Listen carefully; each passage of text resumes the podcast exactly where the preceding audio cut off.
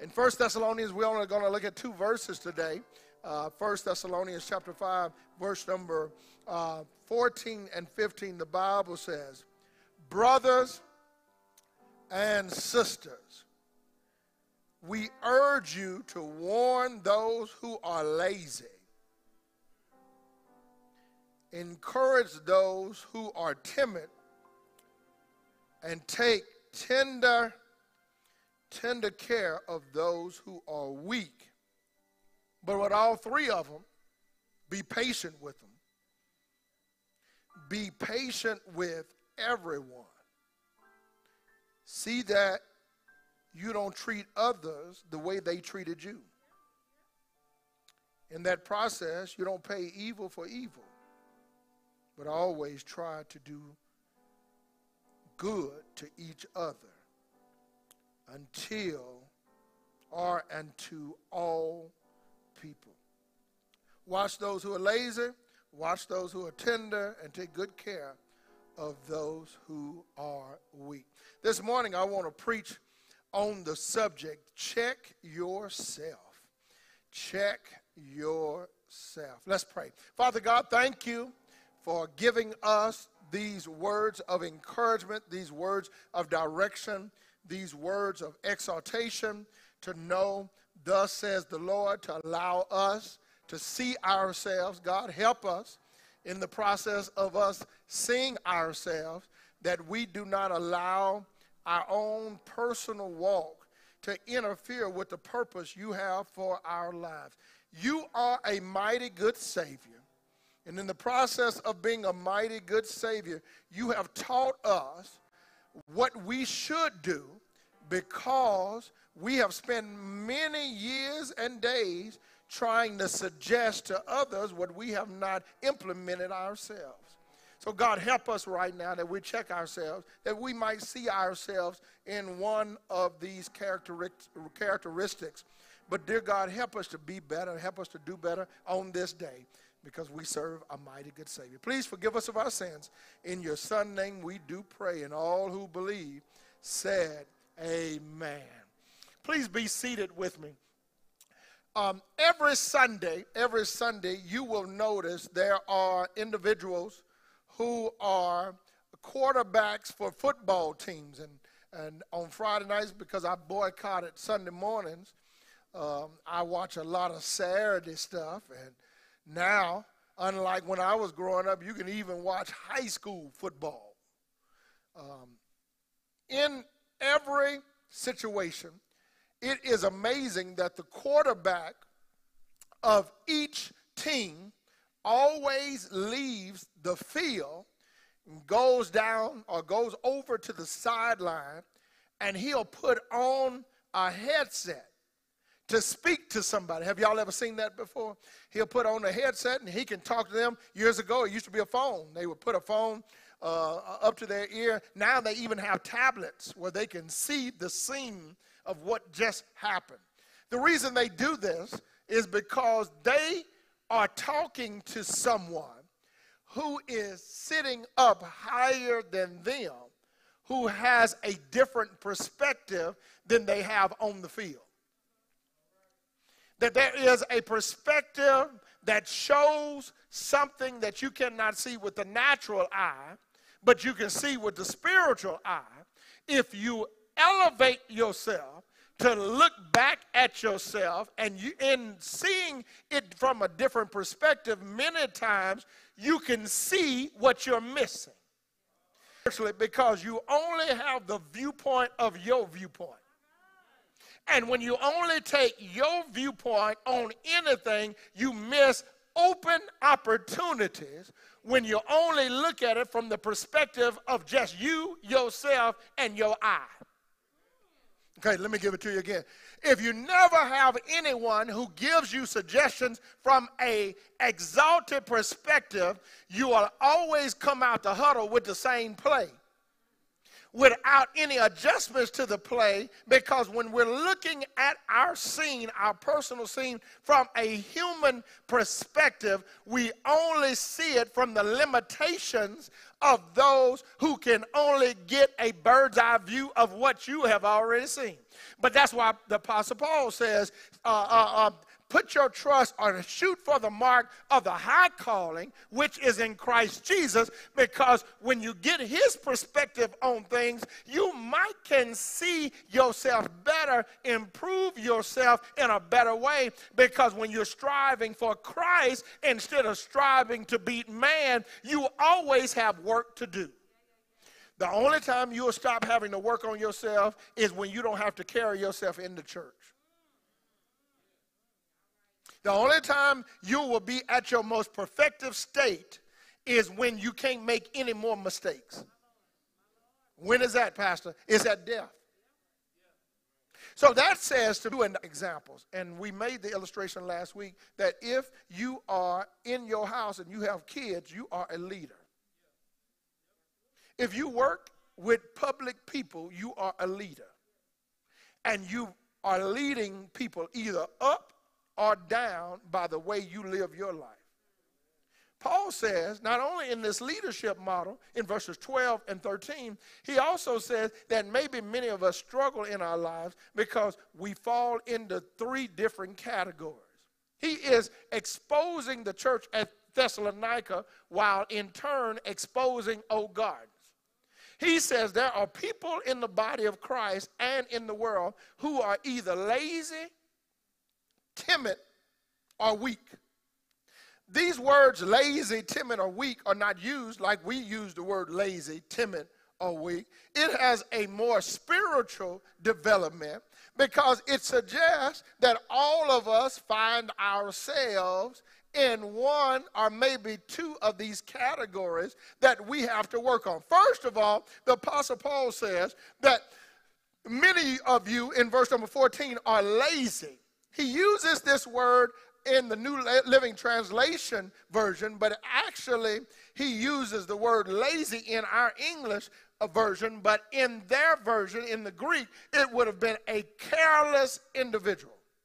This careless individual is an individual who is rebellious to any form of structure because they have not been able to tame themselves to fit into any format that betters themselves. Okay, let me give it to you again. If you never can receive instructions for your betterment, you are considered lazy, careless, or rebellious. Okay, let me give it to you another. If there is a problem with verses 12 and 13 that you can't work under leadership, it might be because you are trying to be what you have not grown to be. If, if you struggle in any format of working a format out that has already been set until you get the opportunity to create a new format, then it's very dangerous for you in the spiritual life to sit under leadership because you try to be what God has yet to prepare you to be. Let me give it to you a different way. Paul uses the word careless, lazy as saying some of us in the body of Christ act like teenagers. Okay. What do you mean, Pastor? He uses the idea that teenagers always know better than the parents, but have not used the experience that life has trained them to be. Who in here at the age of 14, 15, 16 did not think that your parents were silly? Y'all gonna sit there, only me and Sister Brandon? The rest of y'all were the ones that got kicked out. Let me try it again. Who in here at the age of 16, 17 didn't think that they were silly, ignorant, didn't know what they were talking about. They were old, dated. They were misguided. Anybody in here that didn't? And then when you got kids, you put in the same ad because what worked for you ought to work for us. That some of us never grow where God has planted us because you always try to go get new soil because you are uncomfortable with people telling you what to do because you're actually uncomfortable with structure. All right. Structure says there are procedures and plans that are put in place for the better of the whole, not for the better of the you. Boy, y'all are hard this morning. Maybe y'all didn't, y'all, y'all plan to watch online. That if it only benefits you, it's not for the we. And some of us never grow where God wants us to be because we always are trying to be rebellious in the plan of God because God can't take you to the stage He wants you on until you have accepted the stage that you are on. My best blessing was to have to worship in a hotel for four years because I stopped worshiping uh, facilities and I started worshiping God. That was a tough, frustrating stage in my life because every Sunday we would come downstairs or uh, rent the room and we did not know who would be next door to us. Every Sunday, sometimes it was the Gap Band, sometimes it was uh, Charlie Wilson. I mean, it was a concert every night. We would have to step over beer bottles to get to church. But that taught me that sometimes God has to strip you of your status so that when He puts you back on the stage, He has you planned for. All of the structures that He taught you as you were growing was to help you for when you are now grown in Christ Jesus. You can't get to the 12th grade skipping the ninth grade. Because if you do, when the test for the 12th grader is given, the 12th grade test is built off of your ninth grade, your 10th grade, and your 11th grade. So when you finally get there, you can say, God did all that. It took the rebellion out of me. If you got to be the big dog everywhere, it's actually because you're a small dog. And what, what was happening in the body of Christ is that we use the word lazy, we use the word careless, but what Paul was saying, some of y'all are creating drama in the continuity of the body of Christ because when you come, you always got to put on a show for you instead of exalting God. So, what they would do is they would bring more food for them and their families to show that they had something. Okay. What they would do is they would wear their best clothes, their best robes on Sunday to show I'm better than you. And Paul says that you are rebellious, you are frustrating the continuity of the body of Christ because you are rebellious is actually the picture of a soldier who wants to start their own march and not get in line with other soldiers.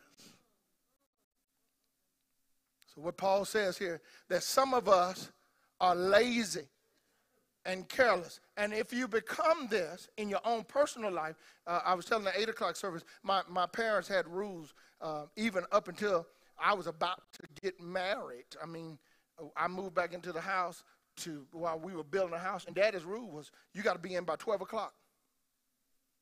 I was 22 years old. I was already paying my own house note that, that we were building in Lancaster, my wife and I.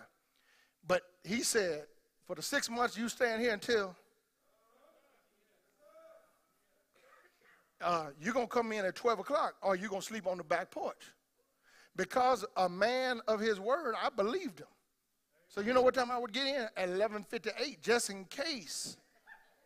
I tripped and had to, uh, you know, my hurt my knee and couldn't get in by 12 o'clock because his rules were set. I thought they were silly until I had a child. Uh, guess what? It is very rare, very rare if I'm out past 9 o'clock.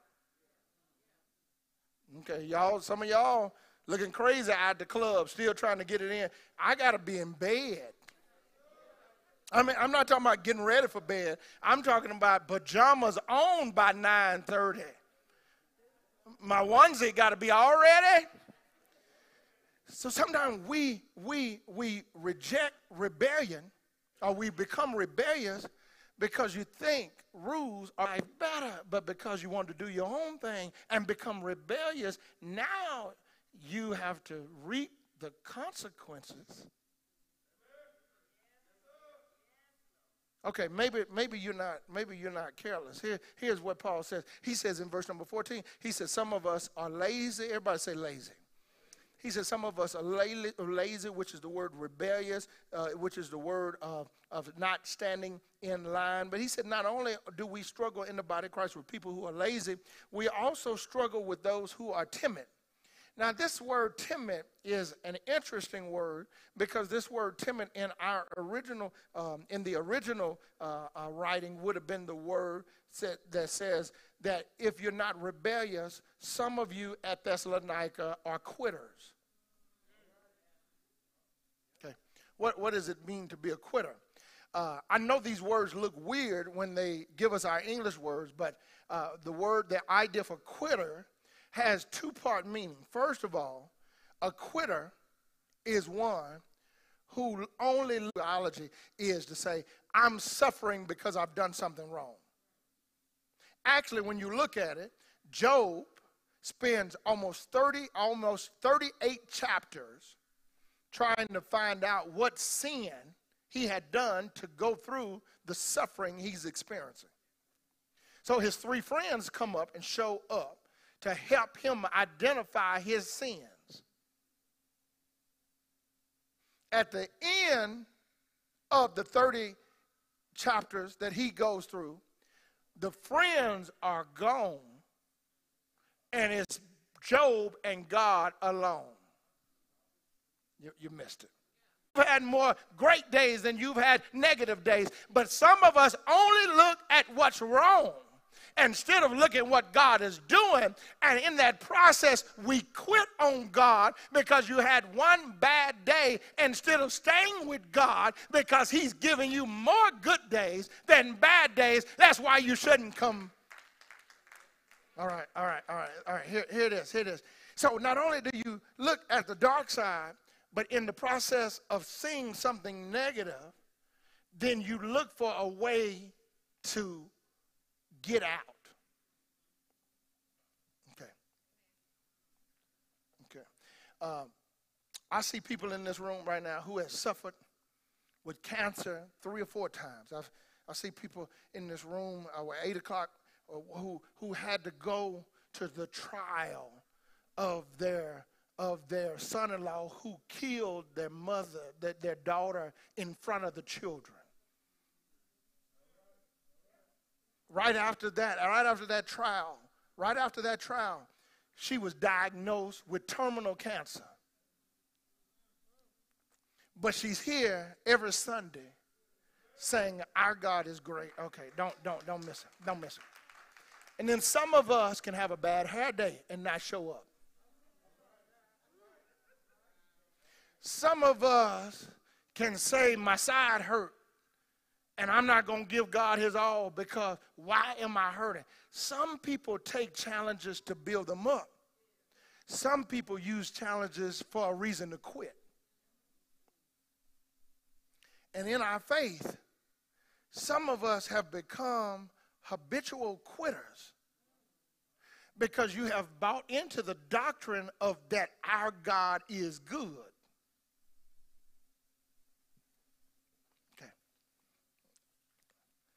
Our God is good.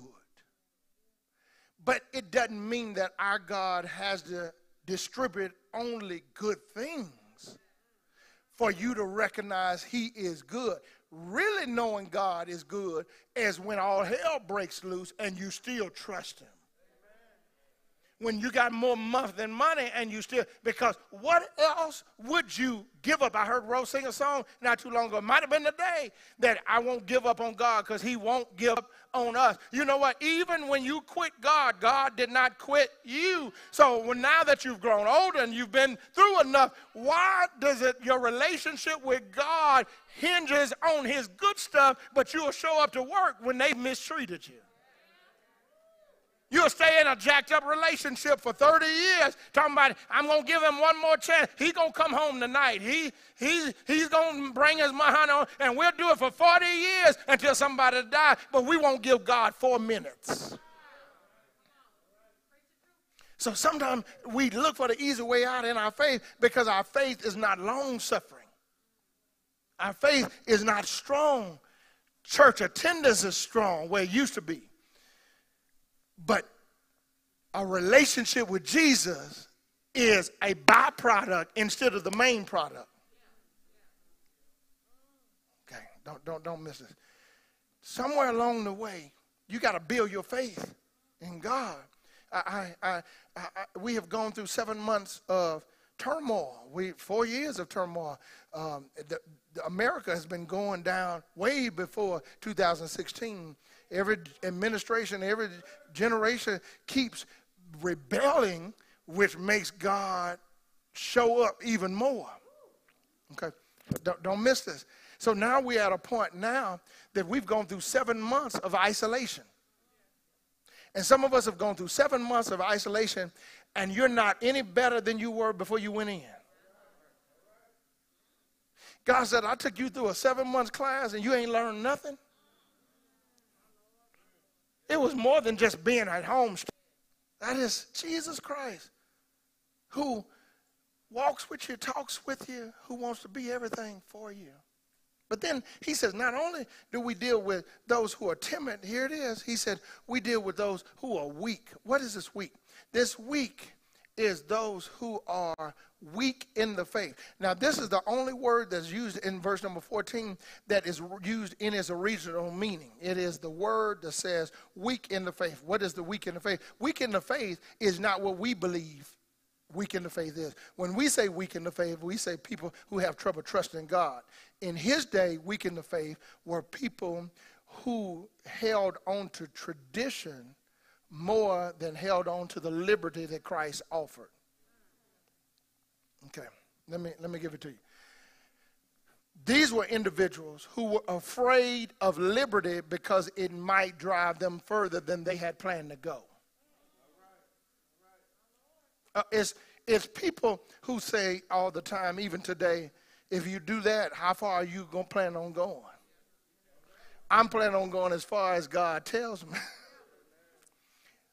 there are always people around us who are stuck at Genesis when you're at Proverbs. Okay, let me give it to you another way. You have to be careful checking your spiritual life with people who have spiritually stalled.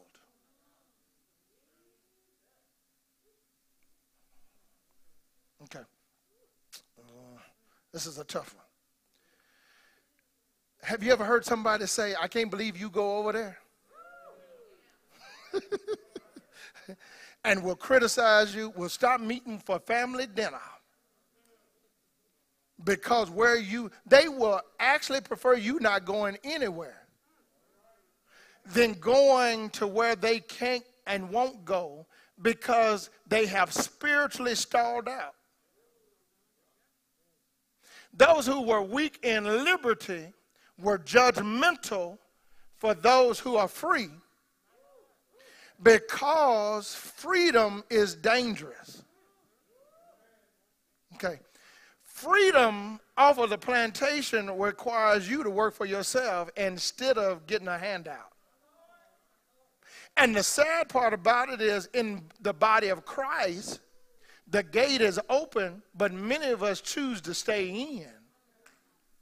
Because here, least tradition is more valuable than relationship. Okay, you missed it.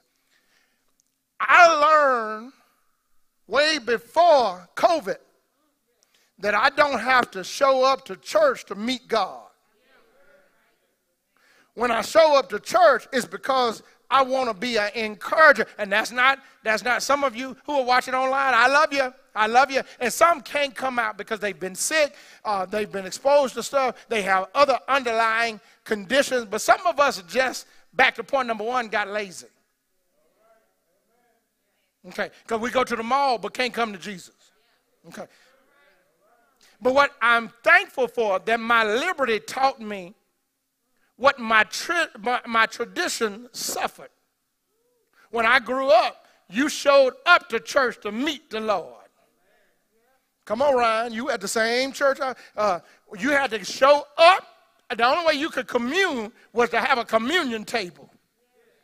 because the communion got holy when it hit that table. Even though you had 50 hands passing out holy communion. That the only way that you had to have these big pulpits because it was some kind of way that the word got cleansed up when it came behind this big wood. That, that it was more tradition than it was relationship. But thanks be to God, when I know my my Savior walks with me and he, he talks with me and he don't wait till Sunday morning just to show up in my life. When church was closed, my relationship was still open. So sometimes it's scary to people who are bound to hang out with people who are free. So what happens to us, Paul says, in the Thessalonica church, in the Dallas church, that sometimes when you stuck at A, you have trouble with people who have already experienced Z. So because I can't be you, and because I'm scared to being ridiculed, I start becoming judgmental of what I can't experience because I can't accept it. So I have to demonize it. Okay. Well, Pastor, what that got to do with me? Let me tell you, there are people even demonizing a happy marriage. Okay, y'all don't y'all are not gonna have a church with me. It is is people demonizing raising children up the right way. There's people saying that we don't need the Bible anymore because it's dated. There's people saying that you just do whatever you want to do, just live the life you want, and God will be pleased with it. Not only is it a problem in the church, it's also a problem in our world. That there are some things that liberty can become dangerous of if your liberty ever goes past your truth. Why is it so important? Because Paul says some of you are timid, some of you are lazy, some of you are weak, and he says, but here it is. For those of you who have grown past this, he says, you need to do verse number 15. He says, be careful. No, verse number 14. He says, but be patient with everyone. Okay. If you know, because this whole service, you have sat there and identified people who are in these categories, not you. But it's somebody else, it's your wife, it's your husband, it's your children, they should have heard this word. No, the word wasn't for them, it was for. He says, so what you got to do, instead of demonizing them, it says in verse number 14, it says, be patient with everyone. Why am I going to be patient with everyone? Because I can't be judgmental with somebody who's stuck at where I used to be stuck. How can you criminalize somebody who's still in the prison you got freed from? All right, all right. How can you try to put people in the cage that God freed you from? So that you could feel better. He says, be patient. Why? Because people are at different life experiences. People have had different life situations. People have had different walks. And just because you got there quicker than they got there, doesn't mean your there is better than their start.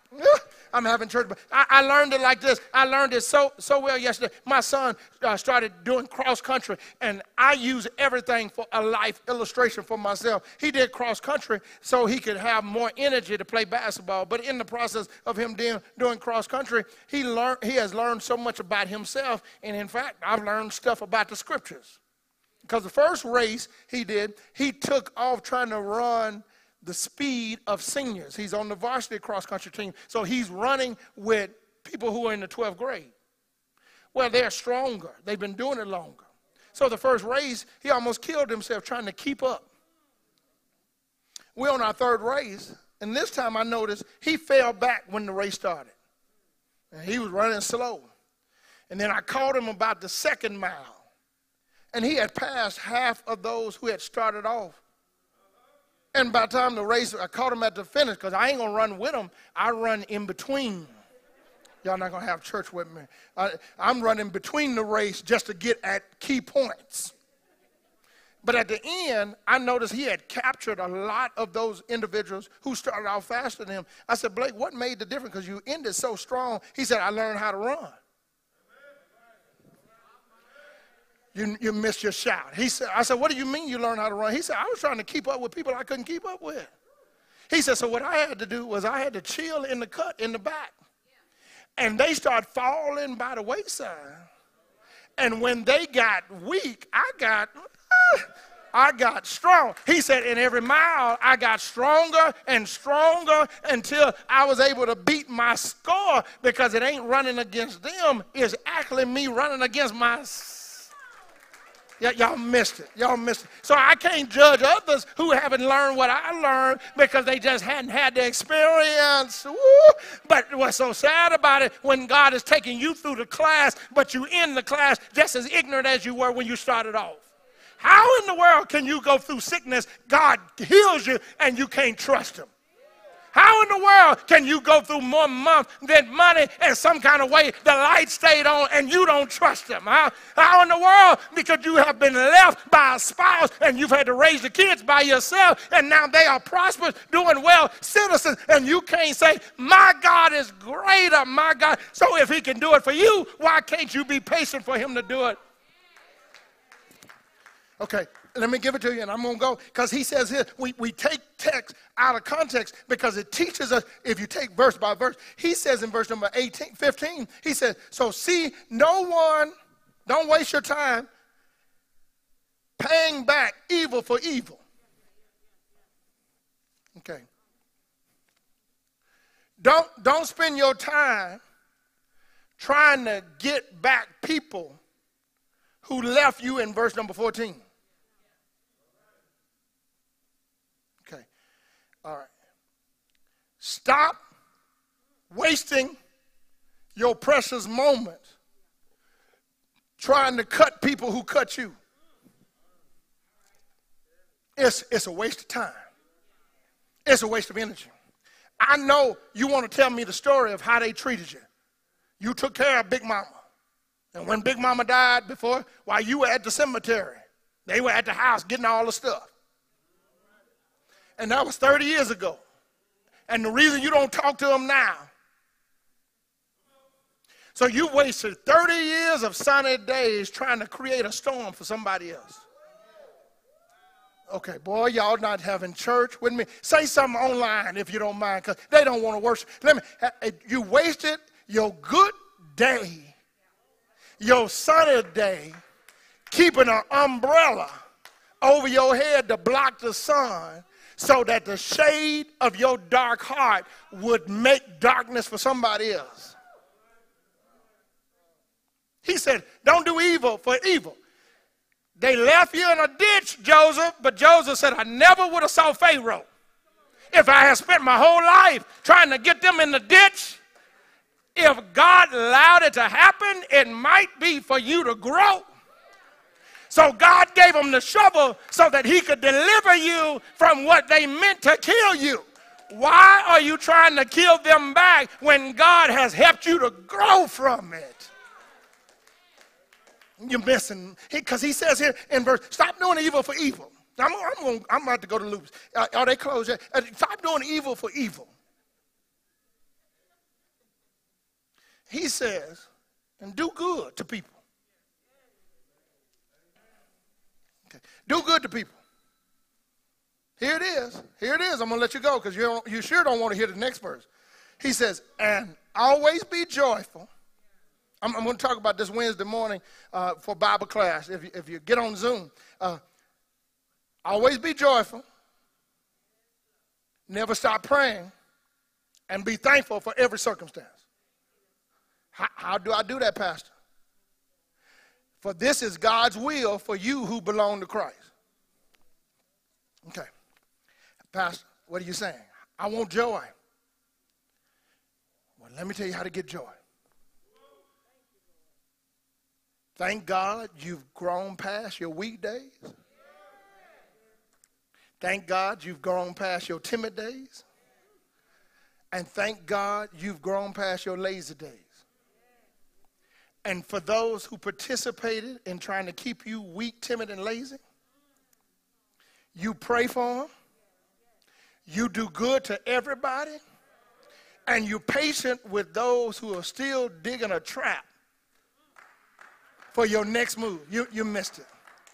And if you can do that, you can have joy in all things. You can have joy in all circumstances. No, no, Pastor, you don't know. You're talking about you're talking about that person who divorced me and I got five kids. Yeah. Because guess what? By yourself is better than being with a sixth child. Y'all, y'all missed it. Y'all missed it. Uh, being by yourself is better than the inconsistency of what you were with because you were trying to grow up a child. That you can make less now and live in a one bedroom apartment with one mattress and have peace, unspeakable peace, better than living in a mansion and don't know which way to go because you left God. He's simply saying, let all that go and in all things. Y'all, y'all miss your shout. If you let people go, you'll be amazed how much joy you will get. If you let situations go, you'll find out how to have joy in all circumstances. Do you really want to have joy? I said, Do you really want to have joy? Well, look over your life and think things over, and you'll be surprised how good God has been if you look at where you started from. Paul says, Listen, all of us have been stuck, all of us have been in these situations. But be patient with one another. Even be patient with yourself. Even, even be, even be patient with yourself. Be, be patient with those around you. Understand that the hardest thing for a parent to do is to remember when they were 15. The hardest thing for a Christian to do is remember when they were unbeliever. The hardest thing for an adult to do is to remember when they were a child. The hardest thing for us to do is to go back to when we used to be, to where God has made us to be. And guess what you can do?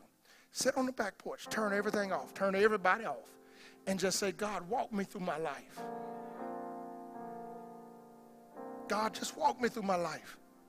And you'll be surprised how good He's been. And then if He walks you through your life, tell Him to put some pauses in your story so you can see where other people are, where He has delivered you from. And it'll change your life. Then you guess what you'll have? When it's raining, you'll have joy. When it's warm outside, you'll have joy. When it's cold outside, you'll have joy. When you're healthy, you'll have joy. When you're sick, you'll have joy. When your kids are doing well, you'll have joy. When your kids are in trouble, you'll have joy. When you got money, you'll have joy. When you're broke as all get out, you'll have joy. When you're employed, you'll have care for us, teach us, check us. And dear God, please do it privately so we can come out stronger publicly that there is nobody like the Lord. Please forgive us of our sins. You are a mighty good Savior. We love you so much. But most of all, thank you for loving us the most. In your son's name we do pray. And all who believe said, Amen. Stand with us.